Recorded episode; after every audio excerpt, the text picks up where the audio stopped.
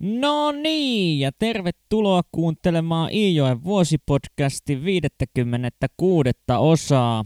Mä oon Atte ja tässä podcastissa mulla olisi tarkoituksena lukea Kalle Päätalon Iijoki-sarja kuluvan vuoden kaksituhattakaksikymmentäneljä aikana.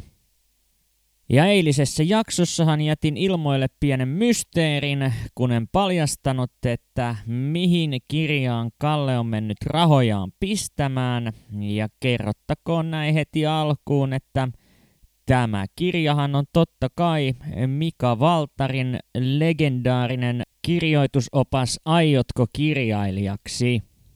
Ja jälkeenpäinhän Päätalo tuli suorastaan tunnetuksi siitä, että hän oli saanut kirjailijan oppinsa nimenomaan ennen kaikkea tämän teoksen kautta. Ja esimerkiksi miltei päivälleen kolmekymmentä vuotta sitten, eli sunnuntaina kahdeskymmenesseitsemäs päivä helmikuuta vuonna tuhatyhdeksänsataayhdeksänkymmentäneljä, Antti Majander kirjoitti Helsingin Sanomissa Mika Valtarin Aiotko kirjailijaksi -teoksen uudelleenjulkaisusta. Ja tämän juttunsa Majander aloitti nimenomaan viittaamalla Päätaloon ja hänen kirjailijauraansa, joka on saanut alkunsa tätä teosta lukemalla. Päätalon ensikosketus tähän teokseen oli kuitenkin kaikkea muuta kuin romanttinen tai idyllinen, sillä ensinnäkin hän joutui totta kai tilaamaan tämän teoksen salaa herkolta, ja tämän lisäksi hän ei halunnut, että kukaan muu näkisi, että millaisen kirjan hän on oikein mennyt ostamaan. Joten Kalle paineleekin osuuskaupan huussiin avaamaan tuon kirjapaketin, jotta sen sisältö ei vahingossakaan pääsisi osumaan yhdenkään uteliaan taivalkoskelaisen silmiin. Ja näin tuolla täyteen turautelun huussin katkussa saa Kalle Päätalo ensikosketuksen kirjaan, joka tulisi vielä muuttamaan hänen elämänsä. Ja ihan kauhean kauan Kalle ei sitä kirjaa ehdi huussissa lukemaan ennen kuin osuuskaupan talonmies Eetu tulee hänet pois hätistelemään. Tuon kirjan noudettuaan Kalle painelee Taivalkosken kirkonkylältä Kallioniemen sijaan suoraan Kummun patruunan luokse, sillä hänellä olisi tarkoituksena aloittaa seuraavana päivänä patruunan tiluksilla Kelosavot. Ja näin myöskin tapahtuu, ja tuonne Savottaan Kalle saa seurakseen oman ukkinsa eli ukkelin, joka huonosta näystä huolimatta on edelleen erinomainen puun kaataja, kun vain joku ensin käy ukkelille näyttämässä, että mitä puuta lähdetään kaatamaan. Ja koska ukkeli ei tietenkään suostu itse myöntämään tätä näön heikentymistä, niin tämäkin pitää suorittaa sillä tavoin, että ukkeli saa ikään kuin itse löytää tuon puun, vaikka todellisuudessa joku toinen sen hänelle osoittaakin. Ja koska tämä työntekeminen ei ihan hirveästi ylimääräistä aivokapasiteettia Kallelta vaadi, niin hän ehtiikin pohtimaan paljon tuota ostamaansa kirjailijan opasta ja sitä, miten Valtari kirjoittaa siitä, kuinka kirjoittamista voisi tehdä sivutyönä. Ja edelleen Kalle painii sen ongelman kanssa, että hänen mielestään noiden selkosten elämästä ja henkilöistä kirjoittaminen ei ole ollenkaan sopivaa vakavalle kirjailijalle, vaan tämän sijaan tarinoita pitäisi kertoa kaupungin elämästä ja hienojen herrojen ja rouvien touhuista. Mutta tästä huolimatta Kalle kuitenkin yrittää miettiä sitä, millä keinoin jonkinlaisen kertomuksen tai tarinan voisi sijoittaa noihin Iijoen maisemiin. Mutta toistuvasti hän sitten törmää tähän omaan ennakkoluulonsa siitä, että ei ketään kiinnosta tuollainen selkosten elämä, kun kaupungissa kaikki on niin paljon suurempaa ja mielenkiintoisempaa. Ja kaupungissa puhuttu kieli on niin paljon rikkaampaa kuin selkosten murteinen mongerus.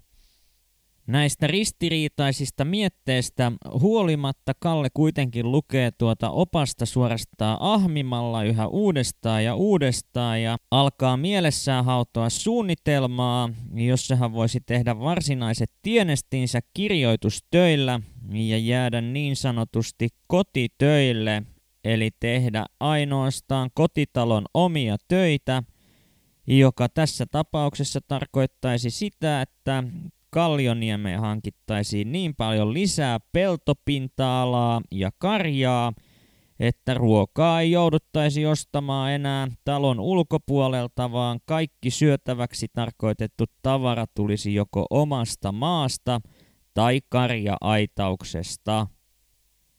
Kalle jatkaessa haaveilua myös työntäyteinen talvi etenee. Nimittäin kun tuo Kelosavotta on saatu hoidetuksi, niin alkaa varsinainen tukin teko. Ja tuolloin Kallen seuraan liittyy myös Herkko, joka saapuu tuonne Kummun tukkityömaalle koko talven ajaksi Kallen seuraksi. Ja tämähän tarkoittaa sitä, että Kalle ja Herkko majoittuvat Herkon veljen Kummun patruunan nurkissa, eikä pienoisilta konflikteilta tietenkään voida välttyä, sillä Herkkohan ei jaksaisi kuunnella veljensä juttuja ollenkaan, ja erityisesti häntä närästävät nämä Kummun patruunan unien sepustukset, joita hän tykkää ladella joka aamu koko muulle talon väelle. Toinen kränää aiheuttava asia on tietysti tämä Kallen lukuharrastus, sillä vaikka Kalle painaa töitä jo miltei tehokkaammin kuin Herkko, niin tästä huolimatta Herkko on sitä mieltä, että Kallen ei pitäisi iltaisin tuhlata aikaansa tuohon lukutouhuun. Ja tämän sijaan terveen miehen merkki olisi se, että Kalle alkaisi juoksemaan iltaisin kylillä naisväen perässä. Mitä Herkko ei kuitenkaan taida ymmärtää on se, että Kallella ei ole minkäänlaista tarvetta lähteä kylille naisten perään juoksemaan, sillä Kummun patruunaan on tullut vanhan palkollisen tilalle uusi palkollinen vanhan mentyä naimisiin. Ja tämä uusi palkollinen onkin sitten sen ikäinen, että hänestä voisi hyvinkin löytyä Kallelle sopiva morsian, ja Kallehan totta kai on iskenyt silmänsä tähän nuoreen naiseen, jonka kanssa pääsee joka päivä tuolla patruunan talossa aikaa viettämään. Ja myöskään tässä tapauksessa nämä tunteet eivät ole yksipuolisia, sillä myös tämä palkollinen on oikein innokkaasti änkeytymässä Kallen seuraan aina kuin vain mahdollista.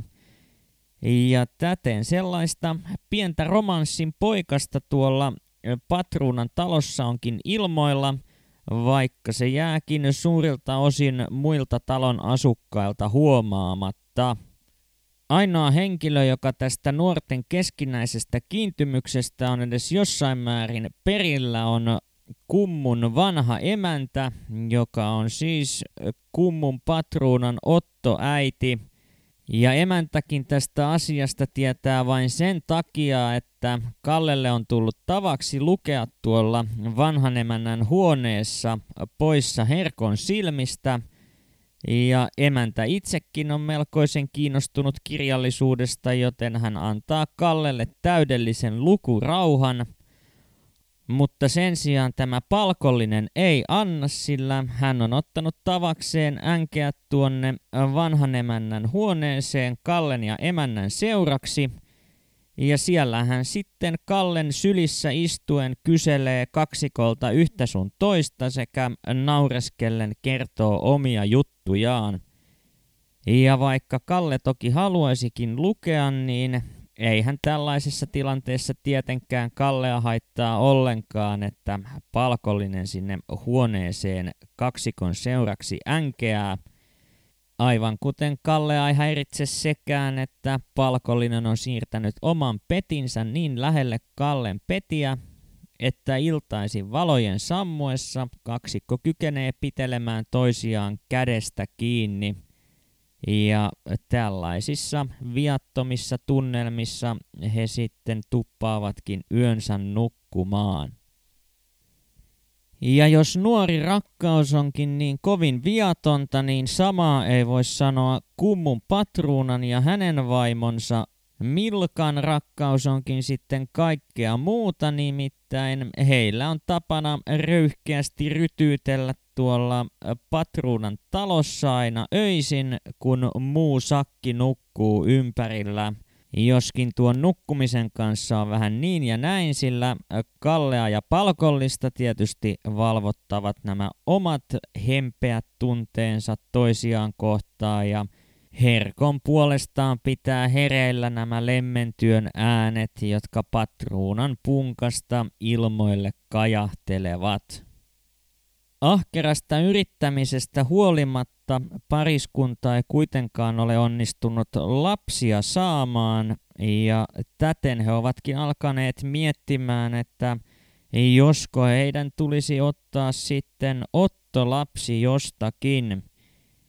Ja tähän heille tarjoutuu mahdollisuus, nimittäin Herkon ja patruunan sisko Reeta, joka myöskin on tuttu tuolta Huonemiehen pojan sivuilta, on kuollut taannoin ja Reetan aviomies on jäänyt leskeksi yhdessä viiden lapsen kanssa.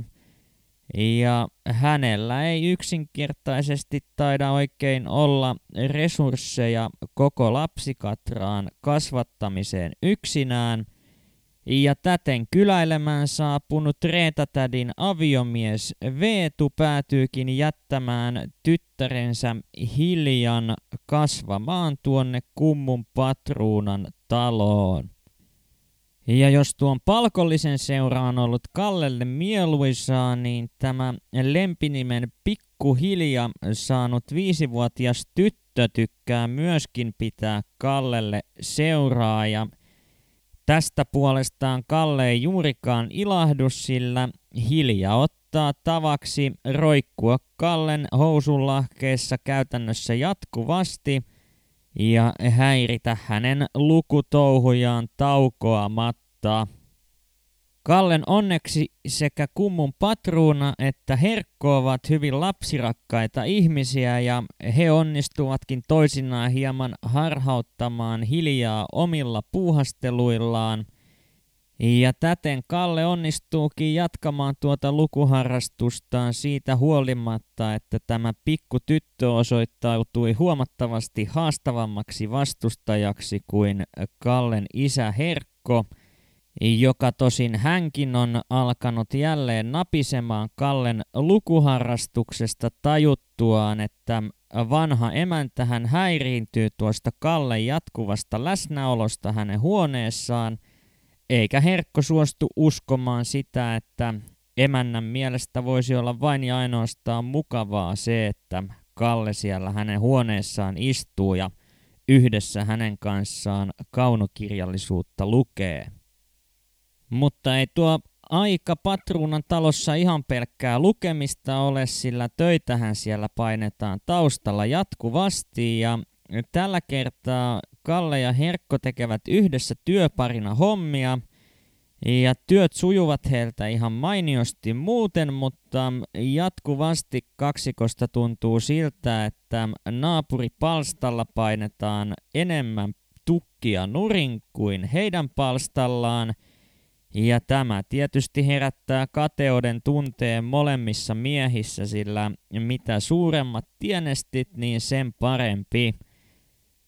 Toinen ongelma, mikä Kallelle tuolla savotassa ilmenee, on se, että hänelle on tullut tavaksi katkoa kirveen varsia jatkuvalla syötöllä.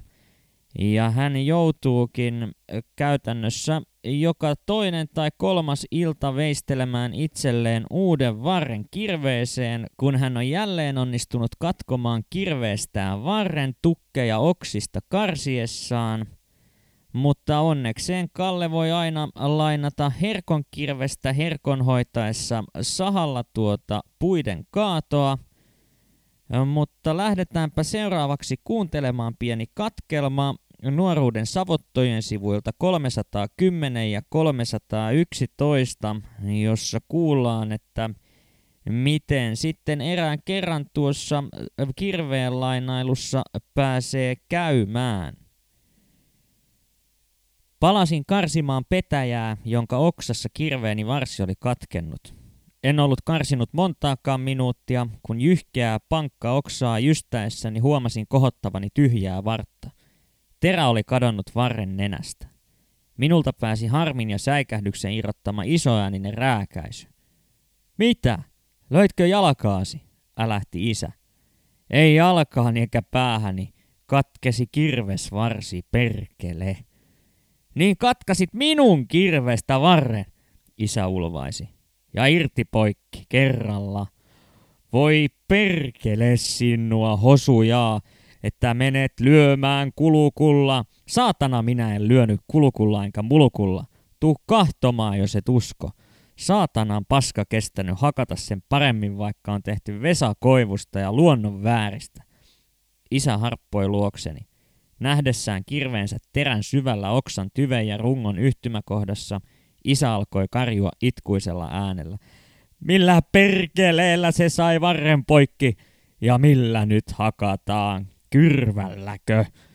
Jos sulla on niin kova ja teräväkylkinen, niin ala huitoa. Vapisin vihasta ja katkeruudesta ja päätin, että jos isä yrittää tavoitella minua lyödäkseen, pamautan heti kädessäni olevalla tyhjällä varrella. Sellaista isä ei yrittänyt, vaan alkoi pääpainuksissa nyyhkiä. On lopullinen ruuperautassa. Ei enää ehki kirvestä kätteen ottaa. Eli ja Kalle vain parantaa. Hakkaamista ei. Mielisairaana isä oli itkenyt tämän tästä, mutta paranimisensa jälkeen hän ei ollut kertaakaan eksynyt maltti vähästään näin kauas. Minua alkoi säälittää, enkä enää käyttänyt isoa ääntä kun sanoin.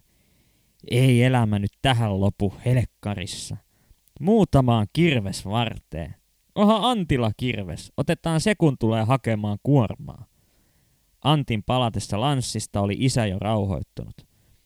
Me täällä pojan kanssa seisotaan kuin y-puustain. Nyt on kumpii kirvesvarsi kahtena, isä sanoi vähän vaille naurahduksen kanssa. Jotta tuota, sinä hikkö katkasit kirvesvartesi. En minä, mutta poika. Kun poika karsi minun kirveellä, jäi terä niin lujasti oksan tyveen, että ei meinattu saada irti. Mutta mulla se on vielä ehy kirvesrosko. Ei vielä jääty ilman työkallua, sanoi ajomies ryydepuikot mursunviiksissä heiluen. Irroitettuaan kirveen etureen kaustasta ja ojentaessaan minulle hän jatkoi.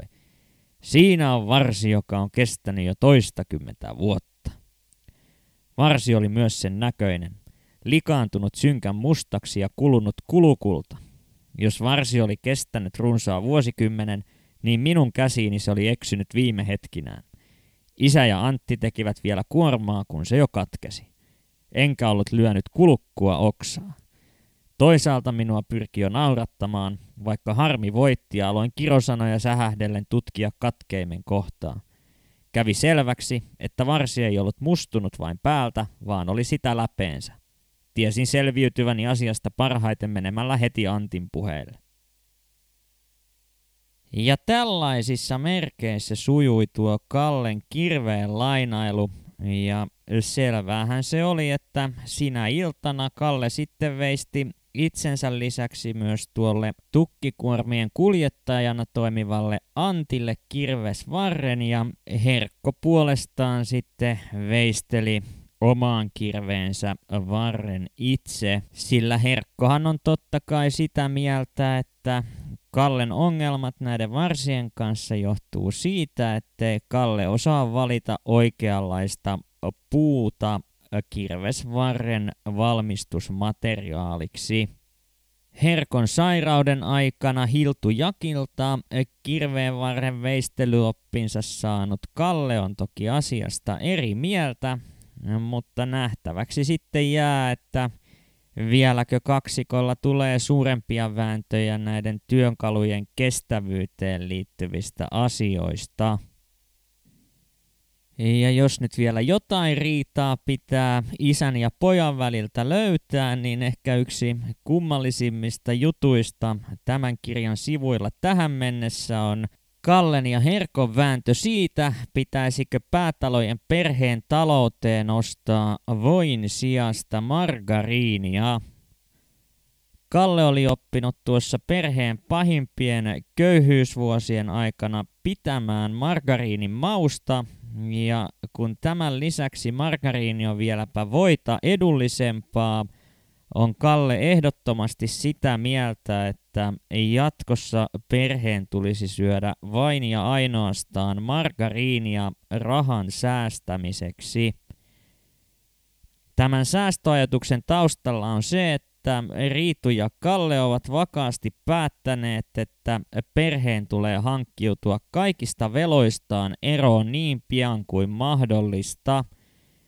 Ja enitenhän tuossa vaakakupissa tällä hetkellä painavat vielä nuo velat, jotka he ovat aikanaan joutuneet ottamaan tuon Kallioniemen talon rakentamista varten. Ja tässä suhteessa Herkkä on hieman eri linjoilla, mikä toki lienee ihan ymmärrettävää, sillä hänellä ei ehkä ole ihan täyttä kuvaa siitä, millaisia ongelmia paitsi nuo pankkilainat, niin myös Herkon perheensä selän takana ystäviltään ja tuttaviltaan ottamat lainat ovat aiheuttaneet tuolloin Herkon sairauden vuosina. Herkolle tämä kysymys on kuitenkin huomattavasti käytännönläheisempi, sillä hän kieltäytyy syömästä margariinia siitä yksinkertaisesta syystä, että margariini ei hänen mielestään ole mitään oikeata ruokaa. Ja koska tätä vääntöä totta kai käydään kovaan ääneen kummun patruunan talossa, ei patruuna itsekään voi olla ottamatta asiaan kantaa ja tällä kertaa hän päätyykin ehkä hieman poikkeuksellisestikin asettumaan Herkon kanssa samalle puolelle todeten, että ei sellaisella margariinin litkulla työmies pitkälle pötki. Ja täten Kalle tulee hävinneeksi tämän väittelyn Päätalojen veljesten miesylivoiman vyöryessä hänen margariinimielipiteittensä ylitse.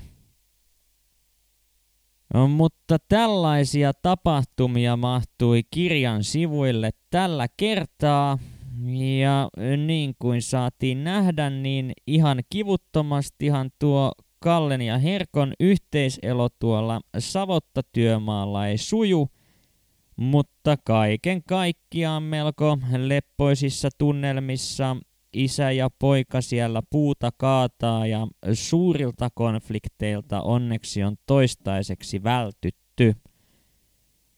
Mutta nähtäväksi jää, että mitä tulevaisuus tuo tullessaan, joten kiitos kun jaksoit taas kuunnella tänne asti ja palataan huomenissa asiaan. Moikka!